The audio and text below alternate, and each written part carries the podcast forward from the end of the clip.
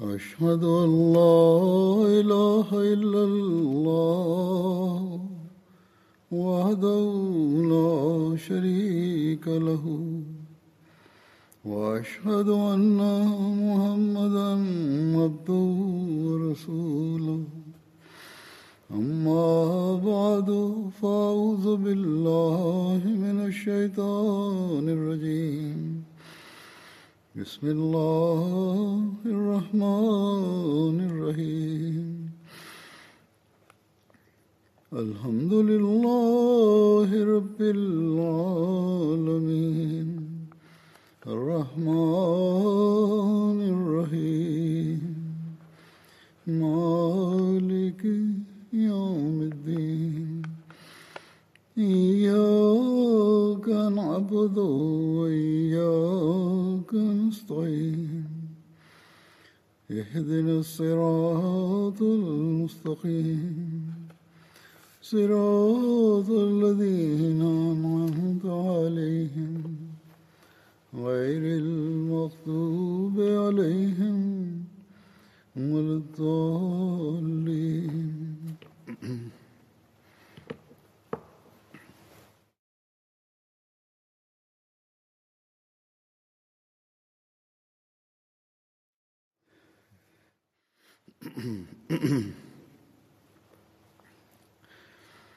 गुजशत खुतबे में hazrat amirulmuminin allah amsaidie sana anasema katika hutuba iliyopita habari za shahada ya hat usman raziallahu anhu na habari za waasi zilikuwa zimezungumzwa na katika hali hizi hat ali alikuwa ametoa huduma gani au matukio ya hat ali yatakayoelezwa hapa mbele kuhusiana na hilo akituelekeza kuhusu jambo moja muhimu sana.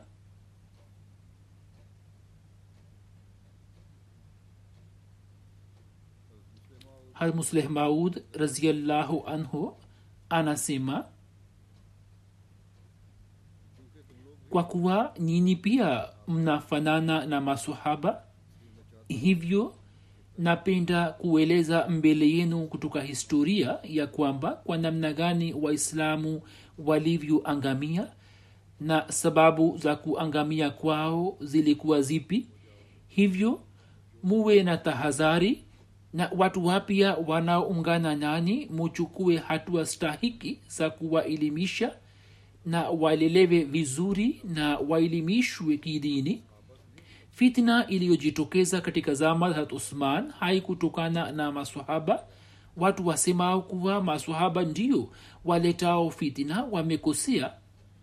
Hakuna shaka ya kwamba kulikuwa na masahaba wengi waliokuwa zidi hat ali na zidi ya muavia vile vile. Lakini mimi nasema kwamba fitina hii haikutokana na masahaba bali ikatokana na watu waliokuja baadaye ambao hawakupata bahati ya kuishi kwa mtume salallahu alaihi wasallam. Basi nawaelekezeni upande huu na nawaambieni njia ya kujiokoa na fitina kwamba njoni kadian kwa wingi na njoni mara kwa mara ili imani yenu ipate mwamko na uchamungu wenu uendelee kuzidi yani mwendelee kuwa na uhusiano na markaz na ukhalifa vile vile. Ikiwa huo utabaki mtaendelea kupata malezi bora. Khalifa mtukufu anasema kwamba katika zama hizi mwenyezi mungu ametujahalia neema ya mta hutuba zinasikika duniani kote zinaonyeshwa na kusikilizishwa. Vipindi vingine vinarushwa hivyo kwa ajili ya malezi ni muhimu sana kwamba pamwe na kujinufaisha na mta pia musome vitabu vya hatmasihi maud alahsatu wassalam na hasa hutuba za mta hutuba za ijumaa kwa kupitia mta muweze kuzisikiliza ili uhusiano na ukhalifa udumu na uendelee kuboreka na kuzidi zaidi na zaidi kuhusu vita ya jamal inapatikana katika riwaya ya kwamba vita ya jamal ilitokea baina ya hat ali na hat aisha raziallahu anha mna mwaka 36 hijria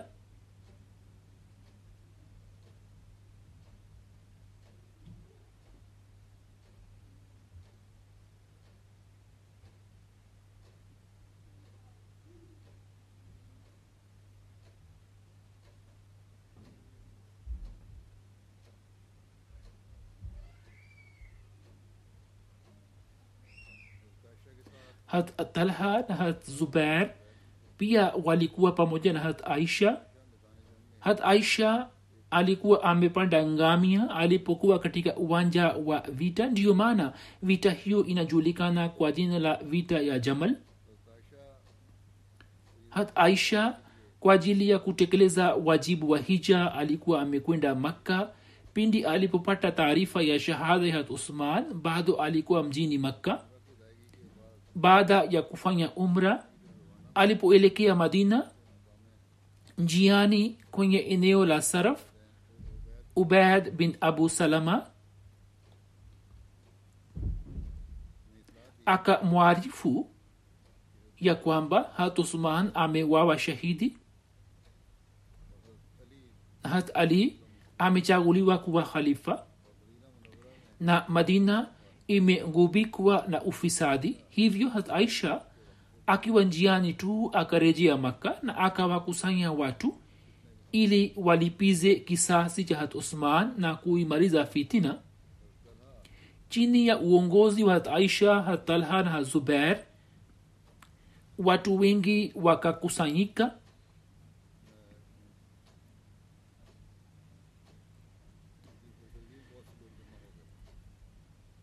na msafara huo ukatoka huko na ukaelekea basra?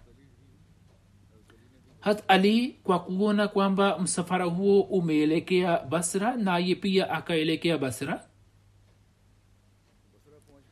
Hat aisha akafika basra na akawapa wakazi wa mji mwaliko wa kuungana naye? Idadi kubwa ya wakazi wa mji ikaungana naye lakini kundi moja likafanya baiati juu ya mkono wa usman bin hanif aliyekuwa ameteuliwa na hat ali kama gawana wa basra. Katika muda huo makundi haya mawili yakapigana vita vile vile. Jeshi la hat ali likafika na likapiga kambi karibu na jeshi la aisha. Juhudi za kuleta mapatano zikafanywa toka pande mbili na zikafanikiwa lakini wakati wa usiku kundi ambalo lilikuwa limeshiriki katika mauaji hat osman na sehemu moja ya kundi hilo ilikuwa katika jeshi la hat ali ikalivamia jeshi la hat aisha na kutoka hapa vita ikaanza. Hat aisha alikuwa amepanda ngamia wanajeshi mmoja baada ya mwingine walikuwa wanashika lijamu ya ngamia na walikuwa wanauawa shahidi hat ali akaelewa kwamba maadamu hat aisha atabaki juu ya ngamia vita haitakuisha hivyo akawaamrisha wanajeshi kwamba watumie mbinu fulani ili ngamia huyo aketi chini kwani akiketi vita itakuisha. Hapo mtu mmoja akajitokeza na akampiga upanga kwenye mguu wake ngamia akakaa chini jeshi la ali likamzingira ngamia. Ngamia wa hat aisha alipoketi. Watu wa jamal wakasambaratika. Kisha ali akawatangazia watu kwamba atakayeweka silaha chini na kufunga mlango wa nyumbani atakuwa na amani. Mtu asisakwe na asifuatwe na mali ya yeyote isichukuliwe kama ngawira. Jeshi la ali likatii amri yake. Hazubair bin awam na talha wakawawa shahidi katika vita hiyo. Hiyo imechukuliwa kutoka historia ya ibni athir kama muhtasari wake. Kuhusiana na hilo hatmusleh maud raziallahu anhu anasema ya kwamba kundi moja la watu walioshiriki katika mauaji hat usman walimshawishi hat aisha raziallahu anha kwamba yeye kwa ajili ya kulipiza kisasi cha had usman atangaze jihadi. Hivyo yeye akalitangaza jihadi na akawaita masahaba ili wamsaidie.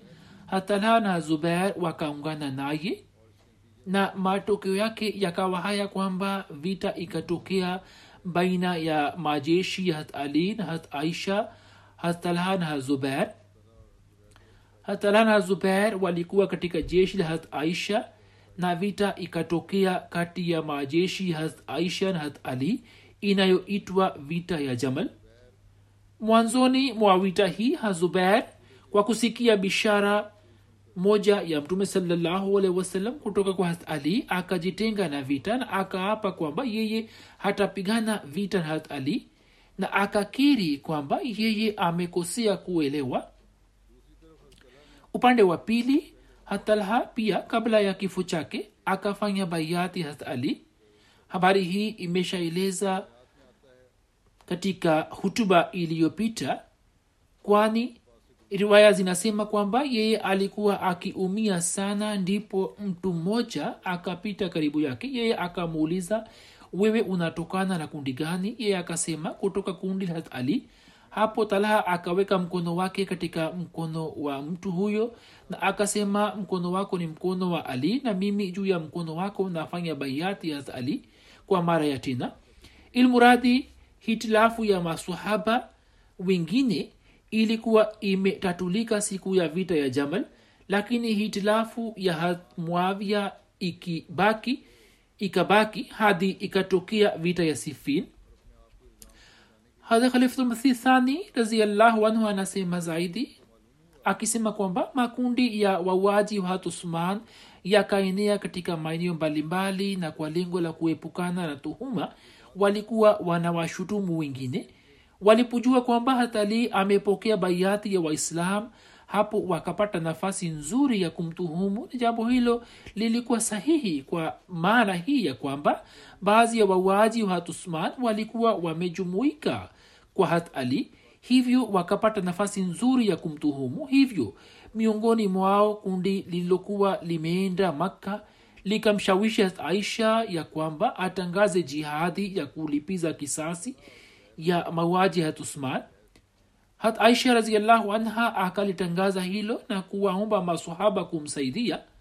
Hatalha na zubair walikuwa wamefanya baiati hat ali kwa sharti hili kwamba yeye kwa haraka iwezekanavyo atachukua kisasi cha mauaji hatusman na maana ya haraka iwezekanavyo jinsi walivyokuwa wameelewa kwamba sawa na mtazamo wa hat ali zilikuwa kinyume cha hali halisi. Kwa hat ali maana ya haraka ilikuwa ni kuhakikisha amani inakuwepo katika majimbo yote ndipo wataelekea kuwaadhibu wauaji. Kwani jambo la msingi ni la kuilinda islam na hakuna shida ikiwa tunachelewa katika kuwapa wauaji adhabu. Pia kulikuwa na changamoto katika kuwatambua wauaji. Watu waliojifanya kuwa na huzuni kubwa wakamfikia hazrat ali na wakaonyesha wasiwasi zao kuhusu kutokea fitina katika islam. Hazrat ali raziallahu anhu hakuweza kupata mashaka yoyote ya kwamba hawa ndio mafisadi hasa ijapokuwa watu wengine walikuwa na mashaka juu yao lakini hatari hakuwa na shaka lolote juu yao. Kutokana na hitilafu hiyo talha na zubair wakaelewa kwamba hat ali ameigeuka ahadi yake kwani walikuwa wamefanya baiati kwa sharti ambalo katika mtazamo wao hat ali alikuwa hakulitimiza. Hivyo kisheria walikuwa wakifikiri kwamba wametoka nje ya baiati tangazo la aisha lilipowafikia wakaenda kuungana naye na wote wakaelekea kwenda basra. Gavana wa basra akawazuia watu kuungana nao lakini watu walipojua kwamba talha na zubair wamefanya baiati hat ali kwa sharti basi wengi wao wakaungana nao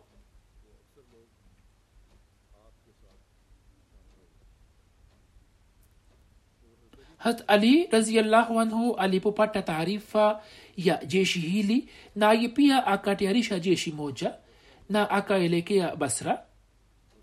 Baada ya kufika basra akamtuma mtu mmoja kwa hat aisha na talha na zubeher mtu huyo akamfikia hat aisha na kumuuliza kuwa ana kusudio gani.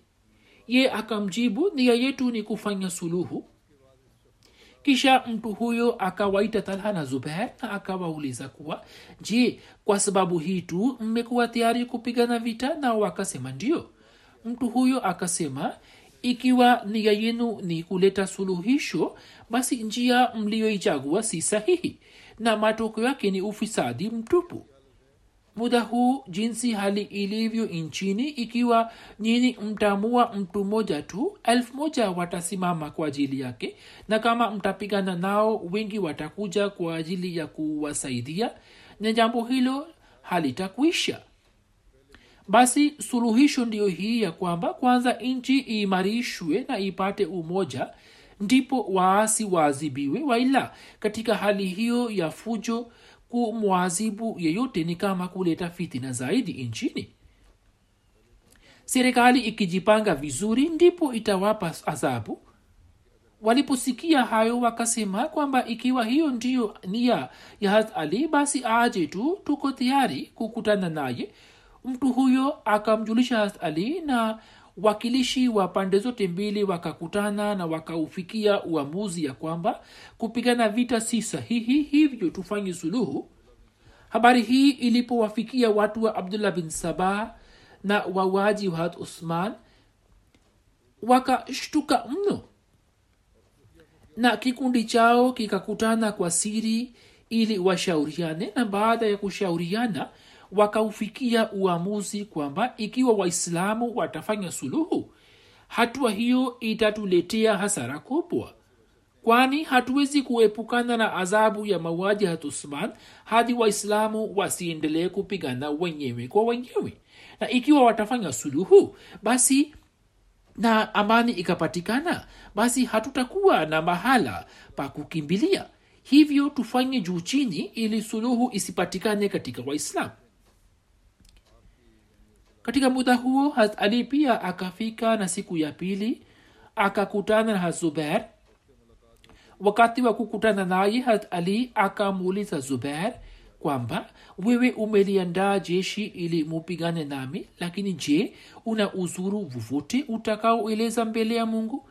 Kwa nyinyi mmeamua kuangamiza islam kwa mikono yenu ambayo mlikuwa mmeitumikia kwa moyo wote? Je mimi si ndugu yenu? Sasa imekuwaje?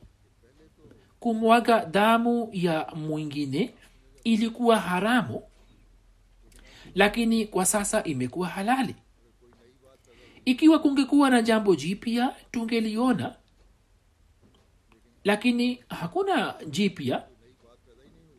Basi kwa nini mmeamua kupigana nami hatalha akasema ambaye alikuwa pamoja na zubair ya kwamba wewe umewachochea watu ili wamue usman. Hastali akasema mimi na walaani wale wote walioshiriki katika mauaji ya hatusman kisha hatali akamwambia hazubair je unakumbuka kwamba mtume salallahu alehi alikuwa amesema ya kuwa naapa kwa mungu wewe utapigana na ali na utakuwa mzalimu hazubair aliposikia akarejea kwa jeshi lake na kula kiapo ya kwamba kamwe hatapigana na hatali na akakiri ya kwamba yeye alikuwa amekosea kumwelewa hat ali habari hiyo ilipowafikia wanajeshi wote wakatulia wakizani kwamba sasa vita haitatokea bali suluhu itapatikana. Lakini maafisadi wakaanza kushikwa na hofu na kiherehere kubwa usiku ulipofika wao wakafanya njama ili suluhu isiweze kutokea baina ya waislamu. Wale waliokuwa katika jeshi la ali wakawashambulia wakati wa usiku wanajeshi wa aisha na talha na zubair na wale waliokuwa katika jeshi la hawa wakawashambulia jeshi la ali yani wanafiki waliokuwa wamepatikana katika makundi yote mawili wakatumia njama fulani na kila mmoja wao akaanza kumshambulia mwingine.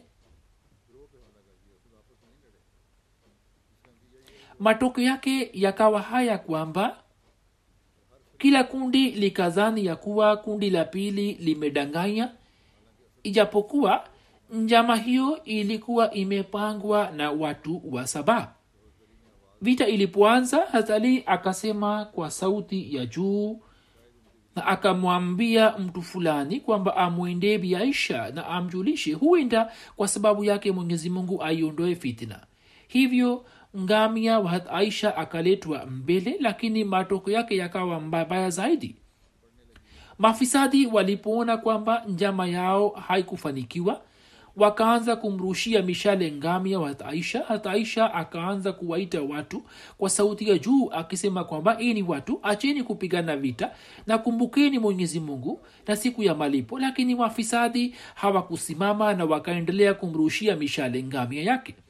Kwa kuwa watu wa basra walikuwa pamoja na jeshi lile ambalo lilikuwa limemzunguka biaisha walipoona hali hii wakapata ghadhabu kubwa na kwa kumwona mama wa waaminio ya kwamba amezalilishwa hivi wakashikwa na hasira kali na wakanyosha panga zao na wakawashambulia wanajeshi wengine. Sasa hali ikawa hivi kwamba ngamia wa aisha akawa kitovu cha vita masahaba na watu wakubwa wakubwa wakamzunguka na mmoja baada ya mwingine akaanza kuuawa lakini hawakuiacha lijamu ya ngamya hazuber hakushiriki katika vita na kuelekea upande mmoja lakini mpinzani mmoja akamfuata na akamua shahidi pale alipokuwa anaswali. Hatala akauawa na wale mafisadi katika uwanja wa vita. Vita ilipopamba moto kwa kuona haya ya kwamba vita haitaisha hadi aisha asitolewe nje. Baadhi ya watu wakakata miguu ya ngamia yake na wakatoa kiti na kuweka chini ndipo vita ikaisha. Hat ali alipoona hali hiyo ikatokea uso wake ukawa mwekundu kwa huzuni lakini alikuwa hana cha kufanya. Baada ya vita kuisha maiti ya talha ilipopatikana katika wale waliouawa ali akahuzunika sana. Matukio haya yote yanaonyesha kwamba masahaba hawakuchangia chochote katika vita hii bali njama hiyo ilikuwa imepangwa na wauaji wa uthman na talha na zubair wakafariki dunia wakiwa chini ya baiati hat ali kwani walikuwa wamejibadilisha na walikuwa tayari kumsaidia hat ali lakini wakauawa na baadhi ya wafisadi. Ndiyo maana hat ali akawalaani wauaji hao. Vita ya jamal ilipokwisha hat ali akamwandalia hat aisha vipande. Hat ali akamwandalia hat aisha vipando vyote na matumizi ya njiani na kwa ajili ya kumsindikiza akaja mwenyewe na watu waliopenda kuungana naye wakaungana naye katika safari na hat ali akawasindikiza wote. Siku ya safari hat aisha hat ali akaja kwake na akasimama kwa ajili yake na aka aisha akajitokeza na akasema kwamba hii ni wanangu sisi kwa kuuziana na kukoseana tumekasirikiana katika siku za usoni kwa sababu ya hitilafu zetu mtu asimdhulumu mwingine. Na wallahi hatukuwa na hitilafu yoyote baina yangu na baina ya azali. Isipokuwa kikawaida tu kama vile jambo litokalo baina ya mtu na wakwe zake. Na hatali ni njia ya kuniwezesha kupata mema. Hatali akasema eni watu hat aisha amesema jambo jema na kweli. Hiyo ndiyo iliyokuwa hitilafu baina yangu na yake. Hat aisha katika dunia hii na akhira ni mke mtukufu wa nabii wenu salllahu wasallam. Hat ali akaenda kumsindikiza hat aisha hadi maili kadhaa na akawaamrisha watoto wake kwamba waende pamoja hat aisha na baada ya siku moja warejee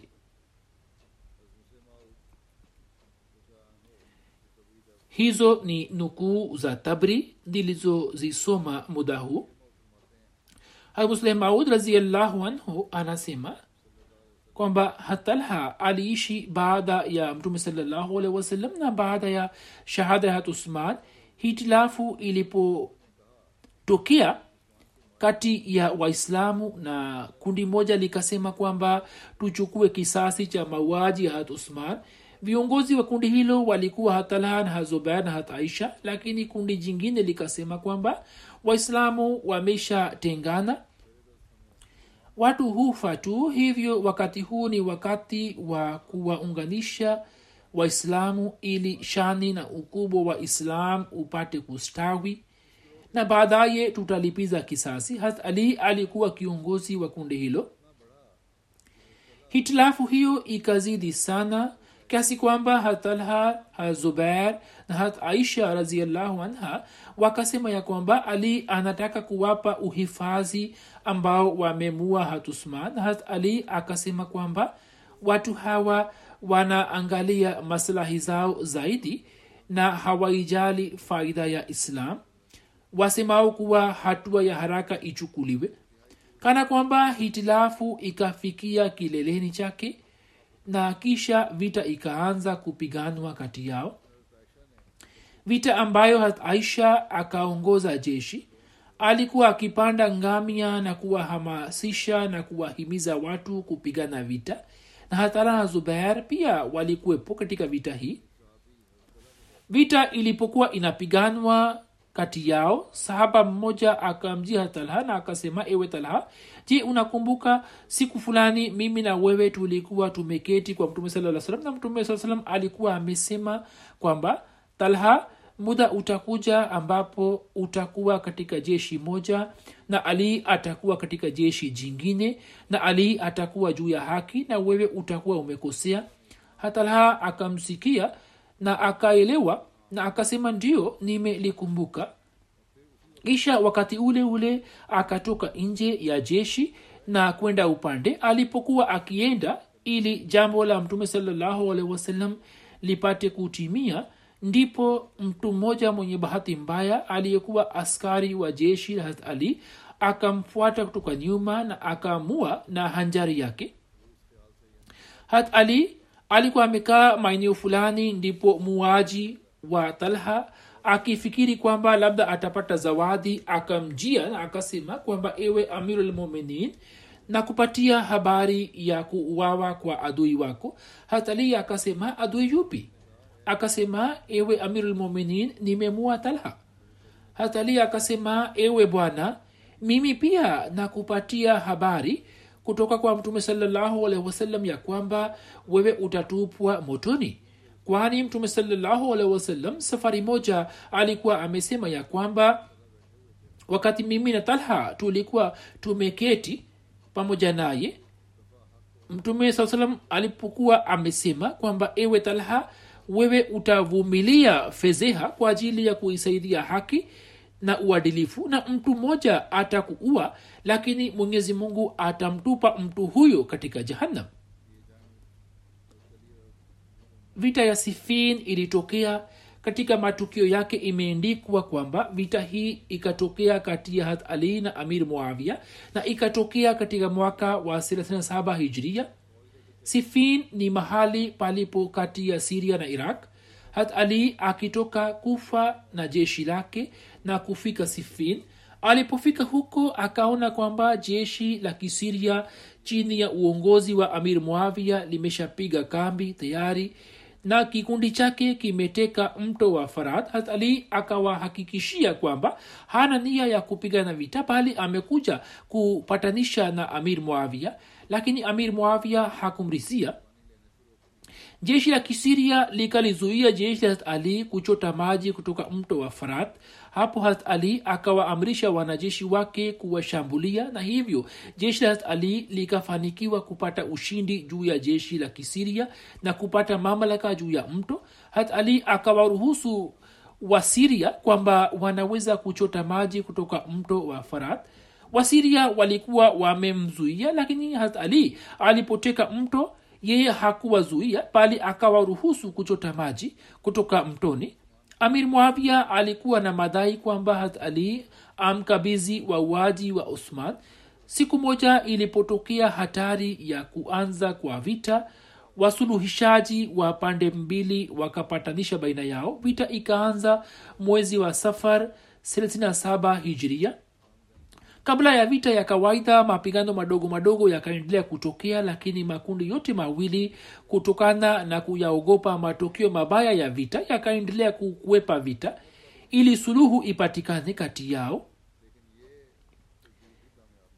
Makundi haya yakaafikiana kwamba katika miezi mitakatifu wafanye suluhu kwa muda tu lakini hata hivyo mpango huu haukufanikiwa. Hivyo mwanzoni mwa safar vita ikaanza tena vita ilipoendelea kupiganwa bila kuwa na matokeo amir moavia akakosa nguvu. Katika hali hii ya kutisha amar bin as akamshauri amir moavia kwamba nakala za kurani tukufu zifungwe juu ya vichwa vya mikuki na wewe useme kwamba njoni tukaamue sawa na kitabu hicho. Hivyo ndivyo ilivyofanywa na kwa sababu yake wafuasi wa ali wakapata hitilafu idadi kubwa ya watu ikasema kwamba ombi la kumwomba allah hukumu haliwezi kukataliwa. Hivyo hat ali akawaita wanajeshi wake warudi nyuma na vita ikaisha. Wingi wa jeshi la hat ali wakakubali rai ya amir muavia kwamba makundi yote mawili yamchague hakimu mmoja mmoja na mahakimu hawa kwa pamoja sawa na amri ya kurani tukufu wafikie uamuzi fulani katika vitabu vya historia tukio hilo linaitwa tahkim. Wasiria wakamchagua amr bin as na hat ali akamteua abu musa ashari. Na baada ya kutia saini juu ya mkataba majeshi yakatawanika hiyo ni nukuu ya historia ya ibni athir. Hada khalifatulmasih thani raziallahu anhu anasema hivi.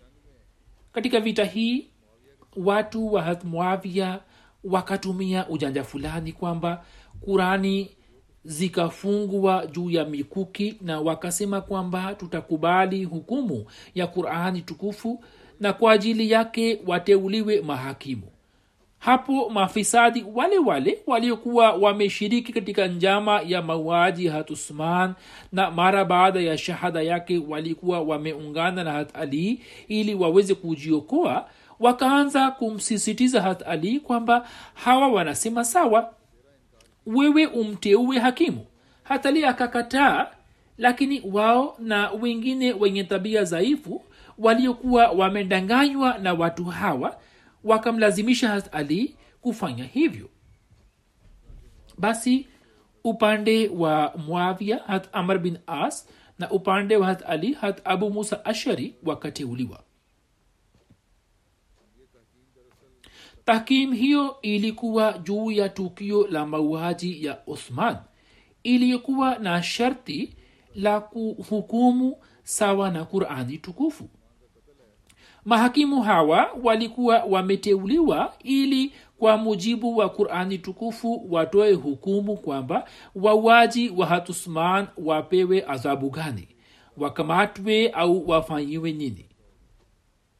Lakini amr bin as na abu musa ashari wakashauriana na kufikia uamuzi kwa pamoja kwamba itakuwa vyema endapo kwanza tuwaondoe ali na muavia kutoka nyazifa zao. Mahakimu hawa walikuwa wamechaguliwa ili watoe hukumu juu ya mauaji ya hat usman. Lakini hapo mahakimu wote wawili wakahukumu kwamba kwanza wote watolewe madarakani kisha tutaangalia. Kwani waislamu wote kwa sababu ya watu hawa wawili wamepata shida kubwa. Hiyo ilikuwa rai yao.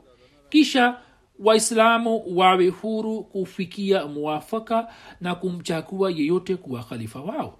Ilhali watu hawa walikuwa hawakuchaguliwa kwa ajili ya kazi hii. Jambo hilo haliko sawa ambalo mahakimu hawa walikuwa wameanza kulifikiria. Kwani hawakuchaguliwa kwa ajili ya kazi hii. Lakini kwa vyote vile mahakimu hawa wakaandaa mkutano ili watoe hukumu yao. Na amr bin as akamwambia abu musa ashiri kwamba kwanza wewe utoe hukumu yako na baadaye mimi nitatoa.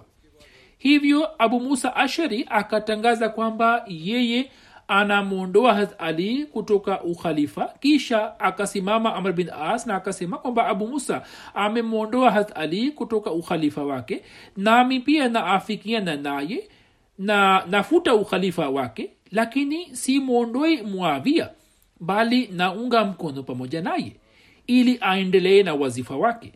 Has amr bin as alikuwa mtu mwema lakini wakati ule musleh maud anaandika kwamba mimi sijiingizi katika mjadala huu kwamba kwa nini alikuwa ametoa hukumu hiyo. Wakati ule licha ya kuwa na wema wake alikuwa amepotoshwa na baadhi ya watu au ilikuwa imetokea nini? Hiyo ni mada nyingine hivyo siendi katika mjadala huo lakini hukumu hiyo aliyokuwa ameitoa haikuwa sahihi. Hukumu hiyo ilipotolewa watu wa hatmuavia wakaanza kusema kwamba mahakimu waliokuwa wameteuliwa badala ya ali wametoa hukumu katika haki ya muavia na hiyo ni sahihi lakini hat ali akakataa kukubali hukumu hiyo na akasema kwamba mahakimu hawa hawakuteuliwa kwa ajili ya kazi hii wala hukumu yao ni sawa na amri ya kurani tukufu. Hapo watu wale wale wa hat ali waliokuwa na unafiki ambao walikuwa wakimsisitiza kumteua hakimu wakaanza kupiga kelele kwamba kwa nini mahakimu wakateuliwa ilhali katika mambo ya dini mtu hawezi kuwa hakimu? Hatali akasema la kwanza tulikuwa tumekubaliana ya kuwa hukumu yao itatokana na sheria ya qurani tukufu. Sharti ambalo wao hawakufuata. La pili mahakimu walikuwa wameteuliwa kwa sababu ya ushawishi wenu. Na sasa mnasema kwamba kwa nini nikamteua hakimu? Wao wakasema kwamba tulikuwa tumekosea lakini swali ni kwamba kwa nini wewe ukakubali jambo hilo? Maana yake ni kwamba sisi pia tumetenda mazambi na wewe pia. Sisi tumekosea na wewe pia umekosea. Sasa sisi tumetubu. Hivyo ni vyema kwamba wewe pia utubu. Na ukiri kwamba chochote ulichokifanya hukufanya vizuri na shabaha yao ilikuwa hivi kwamba ikiwa ali atakataa kufanya hivyo wao watajitenga naye wakisema kuwa kwa kuwa amefanya kinyume cha islam hivyo hatuwezi kukaa chini ya baiati yake. Na ikiwa atakubali kosa lake na atasema kwamba mimi natubu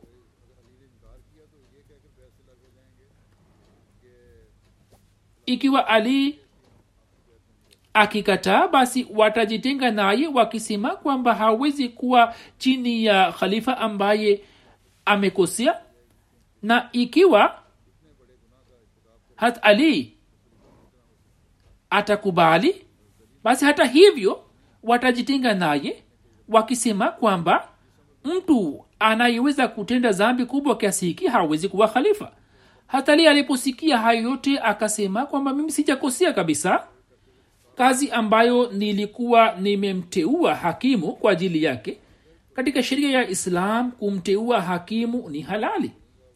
Na wakati wa kumteua hakimu nilikuwa nimeweka sharti kwamba hukumu itakayotolewa ikiwa itaendana na kurani tukufu na hadisi ndipo nitaikubali waila hapana sitaikubali kabisa.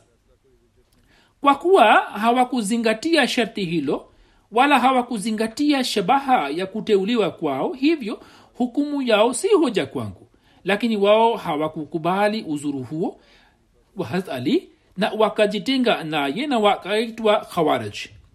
Na wakaja na dini kwamba hakuna khalifa anayetiwa sawa na uwingi wa waislam hukumu itatolewa kwani kumwamini mtu mmoja kuwa amiri na kumtii ni kinyume cha laha kama illa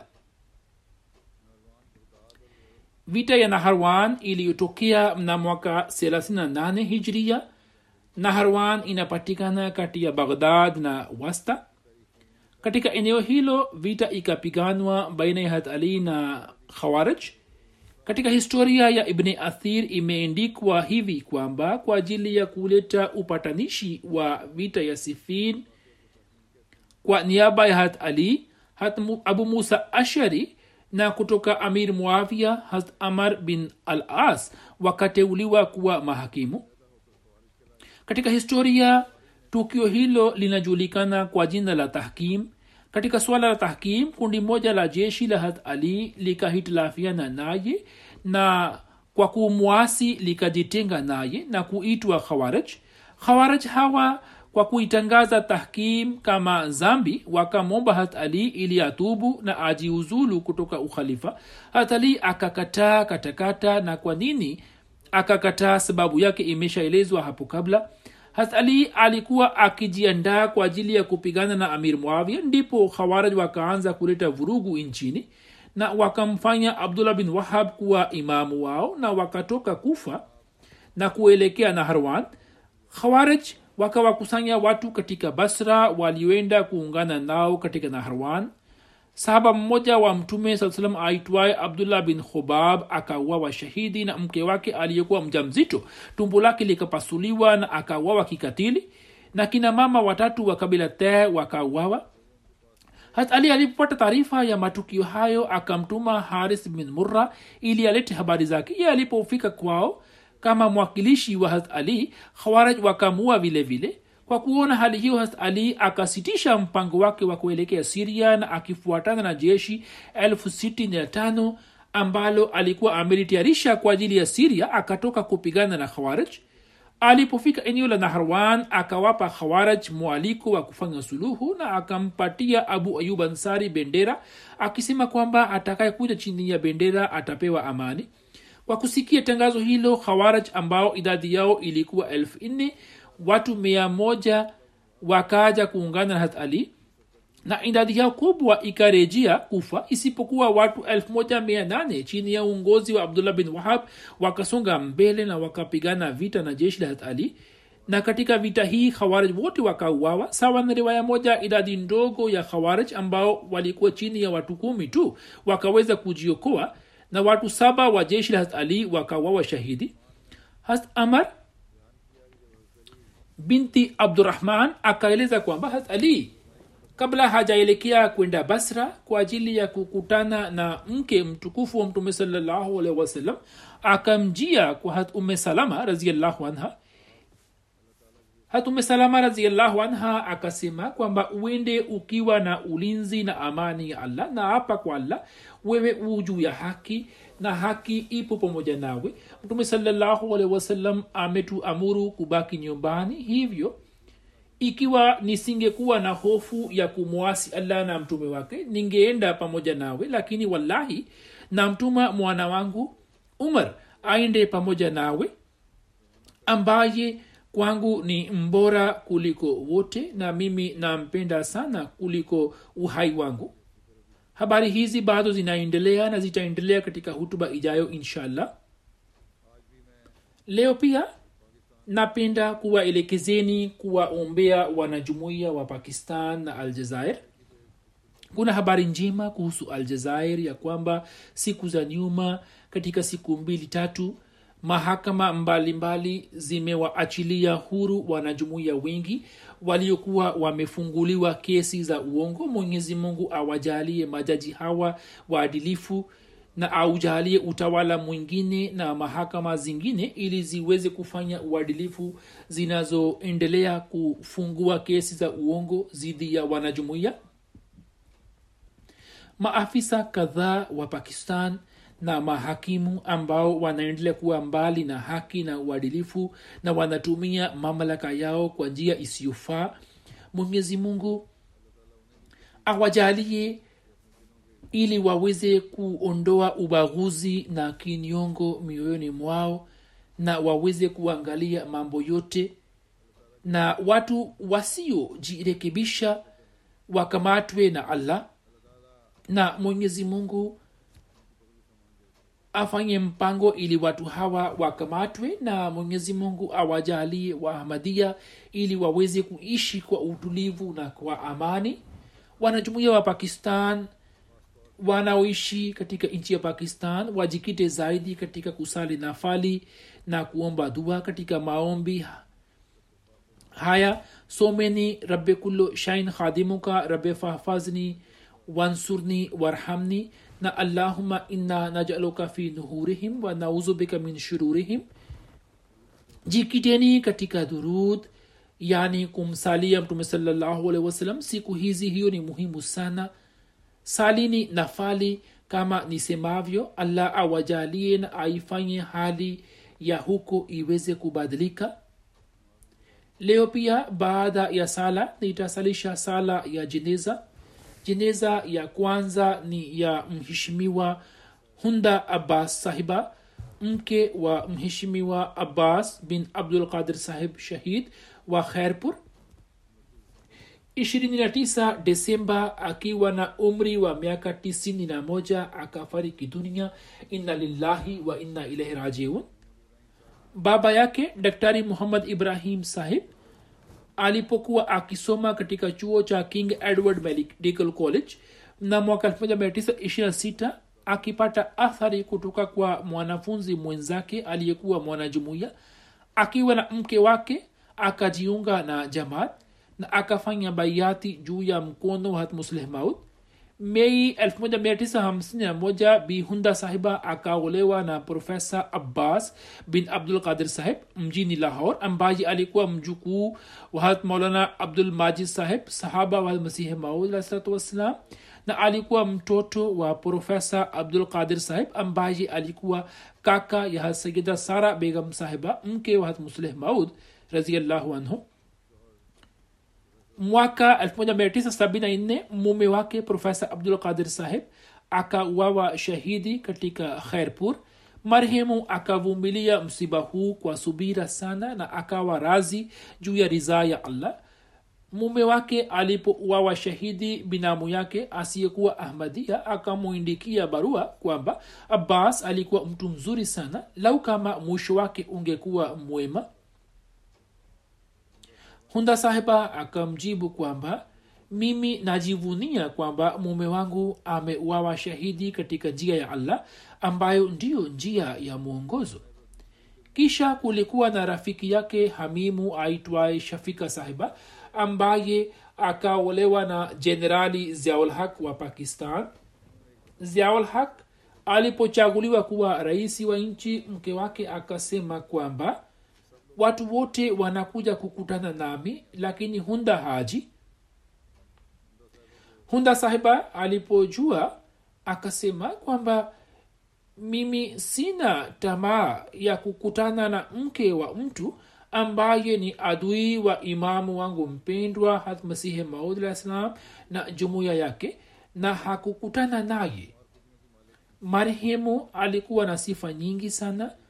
Alikuwa na tabia njema mwenye ustarabu na mwema na mwaminifu alikuwa akizingatia sana sala na saumu na akawawezesha watoto wafanye hivyo.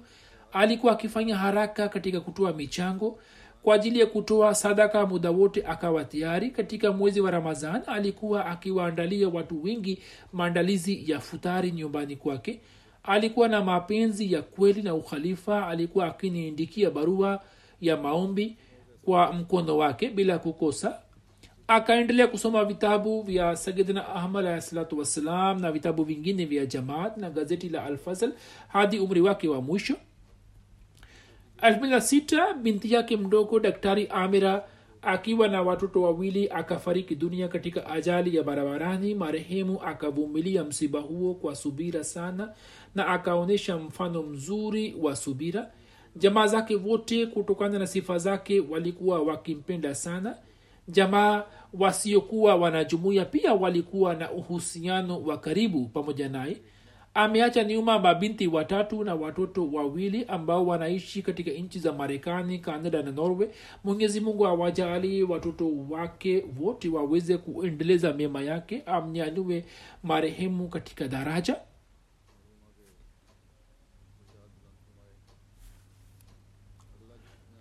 Jeneza inayofuata ni ya rizwan sayid naimi sahib wa iraq ambaye kumi na tatu novemba akiwa na umri wa miaka sabini akafariki dunia. Inna lillahi mwana wake bwana mustafa naimi anaandika kwamba baba yangu aliona katika ruya kwamba yupo kwa sayid abdul kadir jailani sahib ambaye akampatia baba yangu viatu vyake. Baba yangu akasita kuvipokea akisema kwamba mimi ni mtu wa chini sana hivyo nawezaje kuvaa viatu vyako? Lakini sagid abdul kadir jelani akamsisitiza ndipo baba yangu akavaa viatu vyake. Kisha sagid abdul kadir jelani akaashiria upande wa mtu mmoja na jamaati yake na akamwambia baba yangu hujiunga nayo. Kisha rizwan naimi saheb akapata bahati ya kumwona mtume sawasalam katika ruya baada ya miaka michache kwa kupitia mta akapata kujua kuhusu jumuiya ndipo rizwan saheb akasema kwamba kama alivyokuwa amemwona mtume saa salam katika ndoto yake muradi wa ndoto hiyo ulikuwa ujio wa mtumishi mkweli wa mtume salallahu wasalam yani masihi maudalahsatu wassalam. Na katika ruya ya pili mtu na jumuiya yake ambayo shekh abdul kadir jelani alikuwa ameashiria na kumwambia ajiunge nayo muradi wake ni khalifatulmasihi na jamaati yake hivyo mwaka elfu mbili na kumi na mbili marehemu akafanya bayati. Marehemu alikuwa mwema mcha mungu na mwenye kuwasaidia jamaa zake na watu maskini. Alikuwa na shauku ya kufanya mahubiri licha ya kuwa na afya dhaifu na upinzani mkali. Alikuwa akihubiri katika maeneo yake. Alikuwa akiwa nasihi na familia wake kwamba wafanye bayati na wajiunge na jamaat. Mwana wake na mke wake na ndugu wa mke wake wamejiunga na jamaat allah wajalie uimara wa dini na wajalie waweze kuendeleza mema yake na ampandishe marehemu katika daraja. Jeneza inayofuata ni ya mheshimiwa malik ali muhammad saheb hajka wilaya sargoda ambaye alikuwa baba wa muhammad afdal zafar saheb mbashiri wa kenya.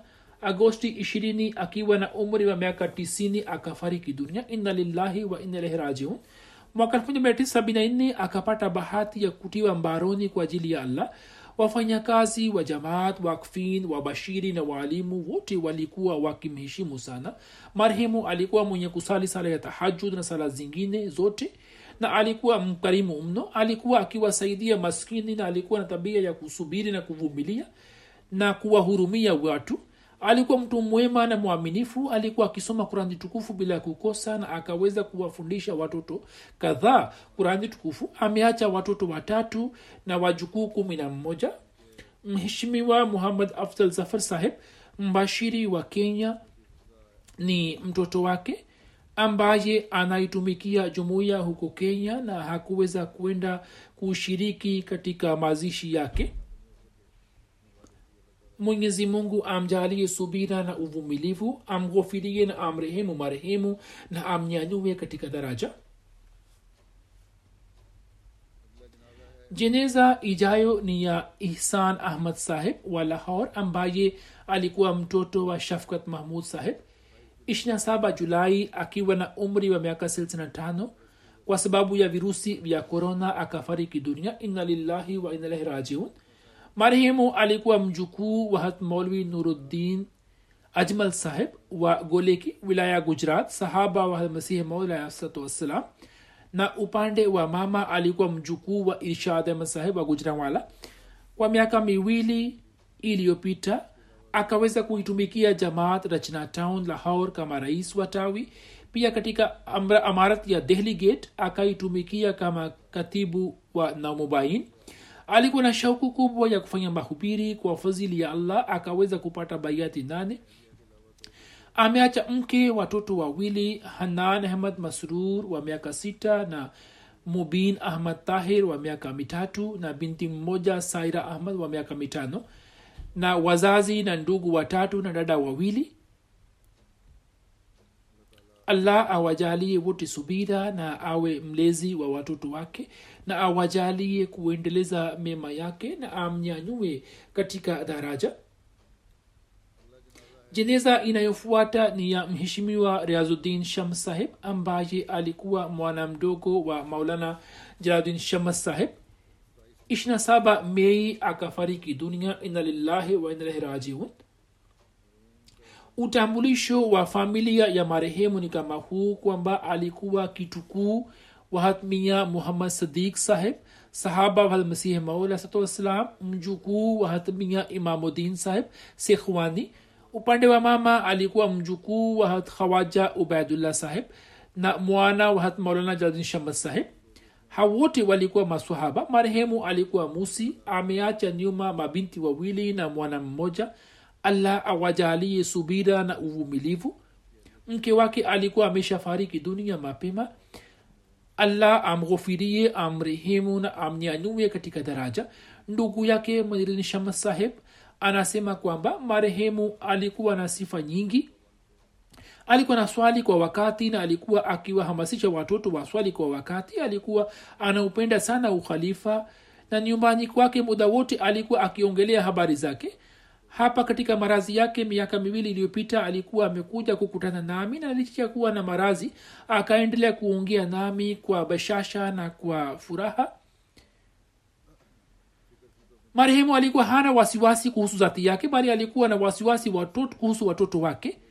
Wote wamesema kwamba muda wote marehemu alikuwa akitabasamu na alikuwa na sifa za kuwasaidia watu katika kila hali. Mwenyezi mungu amghofirie na amrehemu na ampandishe katika daraja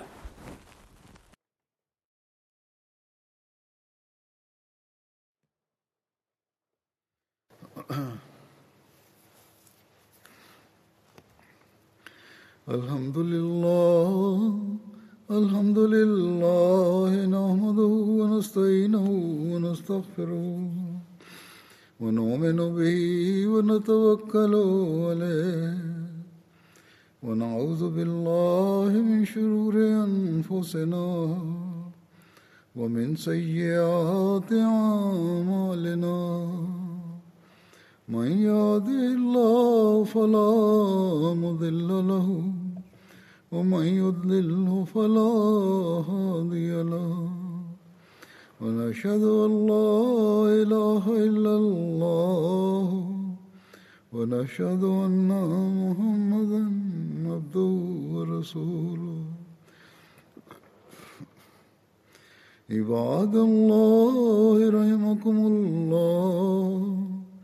إن الله يأمر بالعدل واللسان وإيتاء ذي القربى وينهى عن الفحشاء والمنكر والبغي يعظكم لعلكم تذكرون. اذكروا الله يذكركم ودوه يستجب لكم ولذكر الله أكبر.